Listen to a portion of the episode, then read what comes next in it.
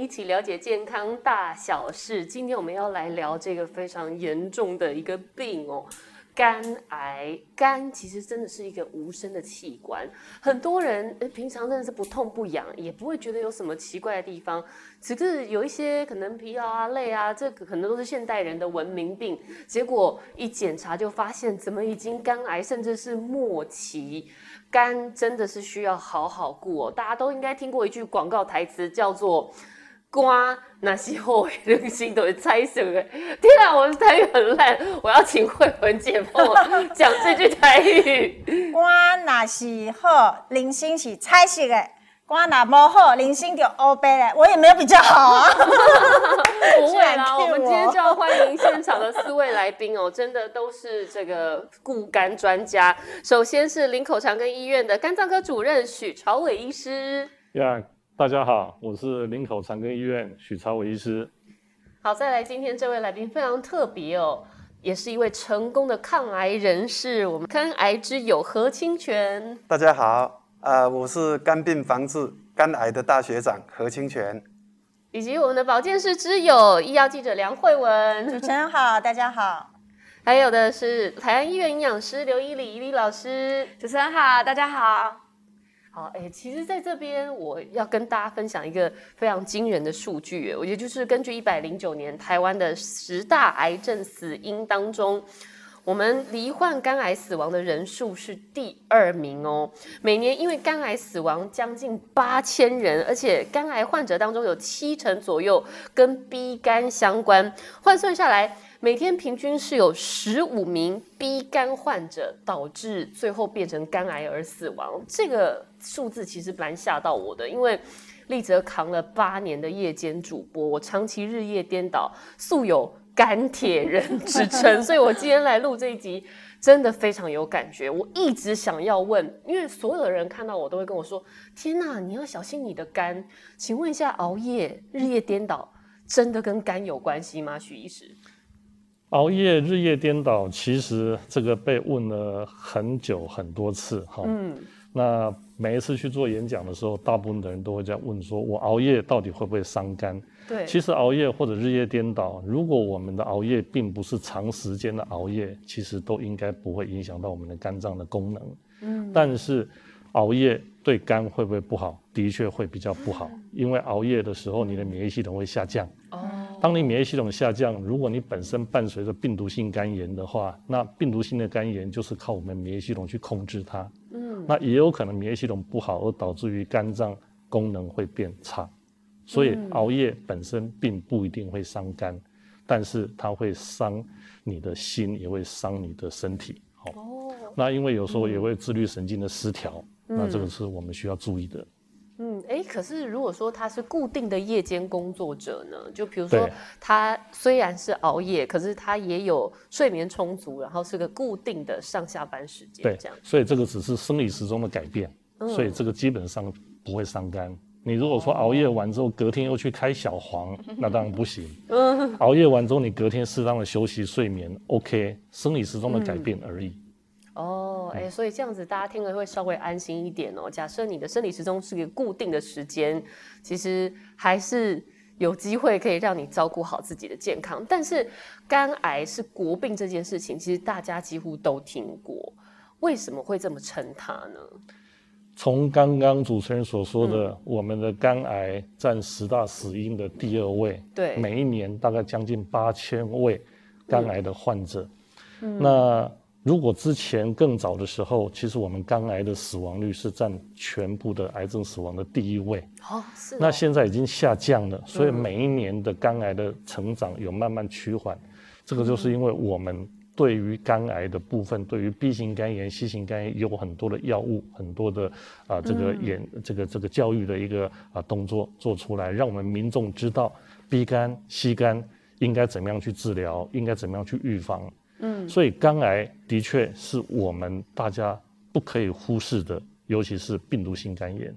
嗯，是。哎、欸，那何大哥，其实我们常常听到肝癌三部曲哦，从慢性肝炎，就是刚刚可能从 B 肝、C 肝开始，到肝硬化，再到最严重的就是癌症了。这三部曲，您是真的都有经历过吗？哎、欸，对。呃，我四十岁那一年哈、啊，我收到一张、嗯呃、健康检查的明信片，嗯、这一张明信片改变了我跟死神有约啊。然后那个检查，嗯，那个检查，他竟然让我发现了不应该发现的肝癌已经来了。嗯，本来这个肝癌都没有感觉，没有任何的感觉，嗯、就是体能很好，各方面什么都很正常。嗯，然后这个生活习惯也很好嘛，也都算应该。其实我有熬夜，嗯，我有熬夜，然后就是还有一个就是。呃，压力大、过劳，哦，oh. 这一些，还有我也有呃，B 肝，嗯，啊，然后就是可能是免疫力变差了，然后我的肝它也长期在发炎，嗯，然后这两个就是长免疫力下降，然后长期的肝脏发炎，嗯，啊，因为早期来发现，所以我现在已经肝癌到现在十五年了，哦，oh. 我现在很健康，嗯，我现在可以爬玉山主峰，我可以跑五千公尺，我可以在台湾癌症基金会啊、呃、担任讲师。我可以在肝病基金会里面当保肝义工先锋。嗯、我在我们长庚的肝友会里面是最鸡婆的。然后这个肝病让我，呃，因为在这个里面，除了自己本身的经验以外，我们关心过很多的病友。然后现在的医医疗已经非常非常的进步。嗯。现在的肝癌跟肝硬化的末期，它是可以预防的。嗯、过去要战胜肝病，较困难的，因为没有效的药物可以治疗。嗯。现在 C 肝几乎完全根治。嗯，B 肝可以很有效的控制，嗯、正确的医疗对肝病的患者非常的重要。对，所以刚刚何大哥是说他从你是从鼻肝开始发现的嘛？嗯，那到底肝癌就是等于说在呃前奏是肝炎，有哪些不同的种类呢？我们请教一下徐医师。在肝炎，在啊台湾最常见的还是以病毒性肝炎为主了哈。嗯。那病毒性肝炎里头，当然是 B 型肝炎，就像刚刚何大哥所说的哈。嗯。那 B 型肝炎所引呃诱导出来的肝硬化、肝癌，这个风险高达百分之七十哈。嗯。那第二个多的当然就 C 型肝炎，那 C 型肝炎也大概有占百分之二十。那第三多的就是所谓的酒精肝，或者是爱喝酒的意思。呃，爱喝酒。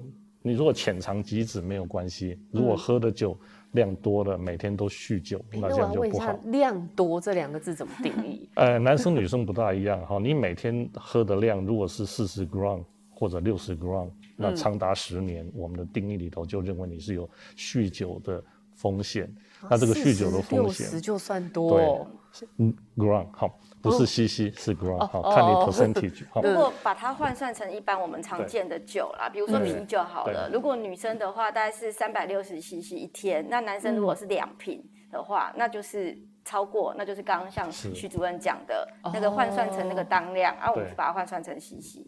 那如果是红酒的话，大概女孩子大概一天是一百五十 CC，那过了就超过这个量，男生最多就是三百 CC。对啊，如果是烈酒，我们就控制在女生大概就是三十 CC 到四十 CC，而男生大概都是两倍这样子。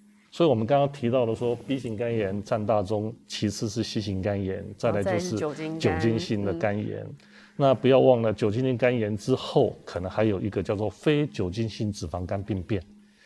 我们常常国人的饮食非常非常好，可能是过胖，跟大家几乎都有对，所以这一块其实也是后病毒性，嗯。啊、呃、大后病毒性时代大家需要去留意的一块。哎、嗯，许医师有问题哦，您刚刚讲说脂肪肝通常会发生在就肥胖的人身上，但其实我也有一点呢。哎，其实大家也是一个迷思哈，脂肪肝不一定一定在肥胖者。有的瘦瘦的，嗯，他的三酸甘油酯也很高，对，为什么？他的胆固醇也很高，哈、嗯，这个跟饮食会有关，哦、跟基因遗传会有关，哈，嗯，那如果你是属于脂肪肝很厉害又肝指数异常的，也请务必要规则的回医院做追踪。嗯嗯，所以其实饮食很重要。我们等一下就要请教专家，就是我们的伊利老师会跟我们分享。不过在这之前，我想要先请教一下慧文。人家说 B 肝其实真的很常听到，我们从小就听到 B 型肝炎，而且甚至还要打疫苗、打预防针。那 B 肝呃，是不是在一些公共场合，我们一定要使用公筷母匙？来避免直接接触，这个我相信很多民众，尤其是我们这一辈的，应该都有这个很深刻的印象。因为小时候就是不停的有接收到这样的宣导，就是说，哎，吃东西要公筷公个公筷母匙啊，哈，然后避免说得到肝炎。但大家可能会有点误解，就是以前的这个所谓公筷母匙的政政策啊，这个策略其实是在防止我们的肝炎，其实有分五种嘛，五种不同的形态，五种不同的病毒型，那是针对 A 肝跟 E 肝，因为这两种其实它就是从不洁的食物所传染到我们身上的。那、嗯、呃，另外三种呢，其实它是透过血液、体液的传染。所以假设说，呃，我们今天如果是在饮食当中会传染的，那个是 A 肝跟 E 肝。但是如果说有一些，比方说长辈他习惯是嘴巴里面吃东西咬一咬再去喂孙子啊、孙女这种，啊、假如说刚好双方的。口腔里面有病毒跟这个破损的黏膜的话，比方说有些小孩可能正在长牙，那他可能里面有一些伤口，你不知道，那透过长辈这样子咀嚼咀嚼咀嚼传过去，就有可能这是一个传染途径啦。虽然这个呃罹患率是低的，感染率是低的，但是不免有这样的呃可能性，甚至包括我们年轻人。如果很喜欢垃圾的话，这可能是一个危险行为，因为你不确定双方是不是有 B 肝病毒这样子。嗯嗯，刚刚讲到一些就是群聚的场合哦，就是不无论是在学校啊，或者是大家一起去聚餐的时候，甚至在军中，是不是很容易传染各种肝炎呢？我们请教一下许医师。其实，在军中会传染各种肝炎，最担心的还是要 A 型肝炎的集体流行啊，或者 E 型肝炎，因为这一种就像刚刚所说的，它是口粪感染，经由食物吃进去或者不干净的东西，小孩子摸一摸粪便又吃进去，这口口粪感染的机会很高。那在军中里头最怕的是这种集体式的感染。那为什么大家好像有一个认知，当完兵之后？B 型肝炎的患者增加，其实应该不是，应该是他以前从来没有去检验过。但是当兵的时候，我们都会去验 B 肝、C 肝，所以他当兵的时候可能才得到。嗯，那就会感觉，哎，好像当兵的兵呃军人很多，那是不是我们在军中容易被感染？其实不是。因为军中你也不会有输血给别人的风险，对你也不会不会口口水，对 你也不会去接受什么刺青啊、纹眉、纹身啊，这些机会是少的哈、嗯，也没有去接受开刀，所以这个机会其实是不高，尤其是病毒性肝炎的 B 肝、C 肝、D 肝，这个机会是很少。那 A 肝、E 肝就很难说了。那刚刚可能还有一个很重要的观念，很多人都以为说 B 型肝炎或者 C 型肝炎是遗传的。不是，嗯，这个不是遗传的疾病，嗯，这是感染的疾病，嗯，不管是小孩子在妈妈怀孕的时候，因为垂直感染而被得到 B 型肝炎，或者成年人之后才得到的，这个都是一种感染的。B 型肝炎是一种病毒，它是一个病原体，当我感染了之后，有可能就变成慢性肝炎带原者，嗯，好，这个可能大家。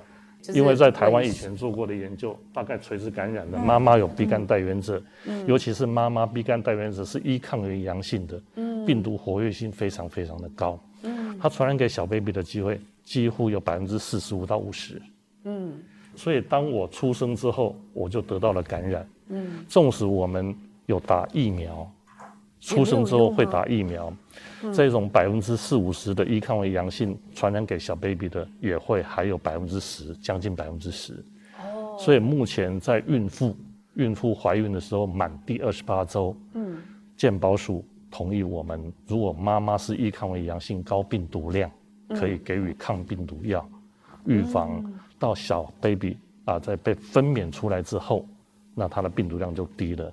Baby 会被感染的机会就少哦，哦，所以这个是要让大家知道。好，是哎，那慧文现在 B 肝的带原人口有没有所谓的这个黑人黑数啊？是啊，一直都有啊，因为我们的很清楚知道，因为这么多年来，虽然我们做了非常多的努力在有关于防治这一块，可是呢，事实上我们很常。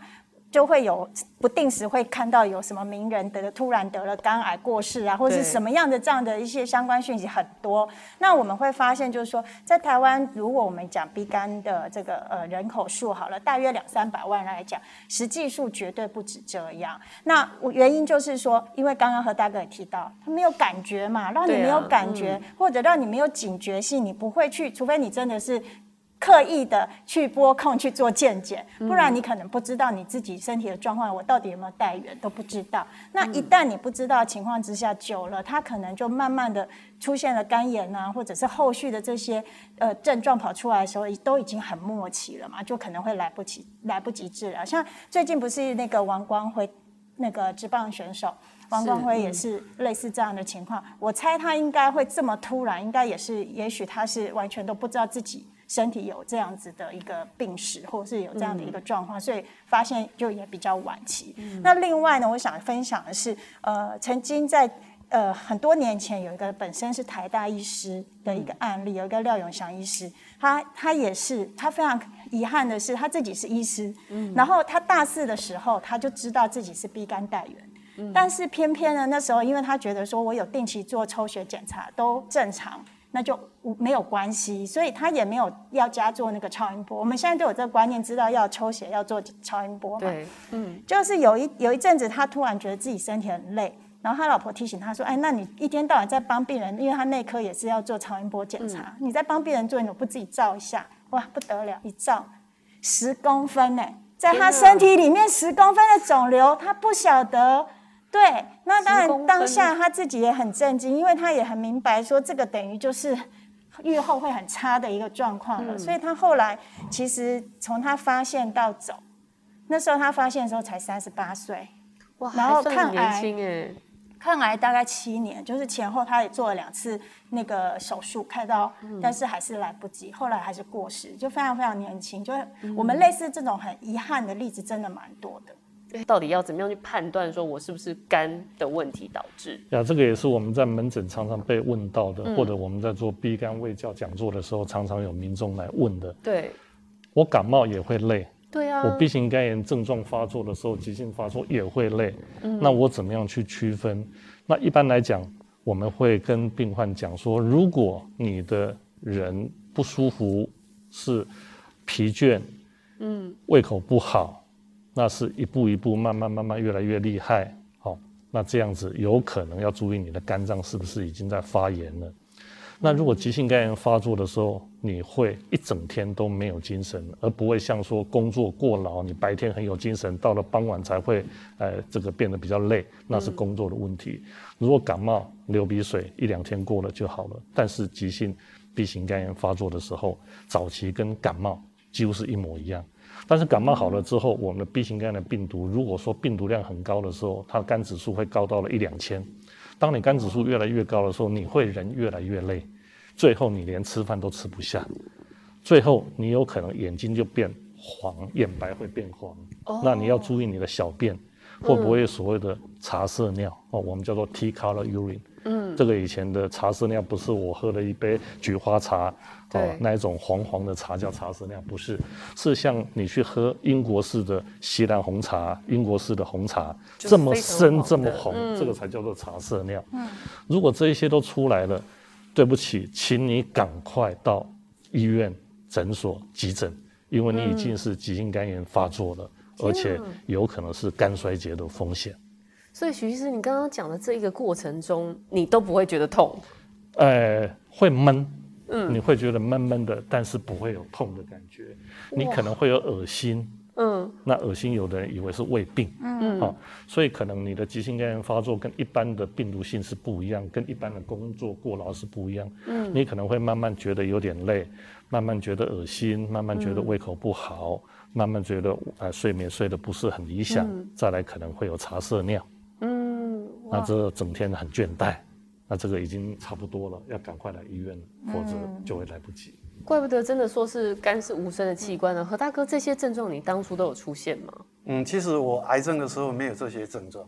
哦，我现在要补充一点啊，嗯、就是因为我们长期在癌症基金会啊，在肝病基金会啊，嗯、在服务，我们接触过很多的病友，然后我们发现这些肝癌。呃，很严重。我们发现那个肝癌的病友很多，一发现就是很晚期。嗯，对。因为就是没有没有像我就是没有症状啊，不会痛，不会有什么不舒服啊。嗯。然后一难过，一也比方说你这个脸一发黄，眼睛发黄啊，人瘦下来，或者是上腹部痛啊，然后一检查，有时候那个都是很很很就是比较晚期的。嗯。然后我就是呃，我们有综合的一个就是，我们为什么会肝癌？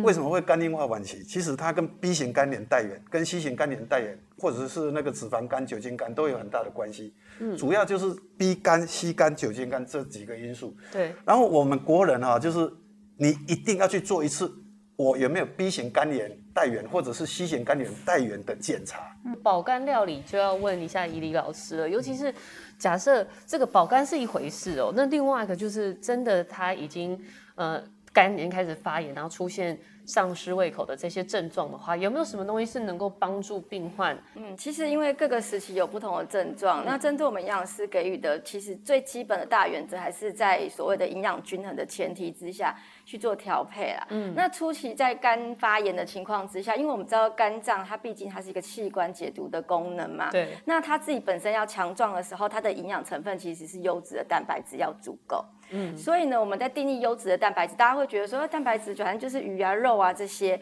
但是我可能会给所谓的病人再更进一步的解释说，优质其实还要考量到烹调方式。比如说，你今天可能是建议你吃鱼啊、吃肉啊，好，然后可是你可能如果你是油炸的，然后或者是说久煮高温的，这个我们就不算在。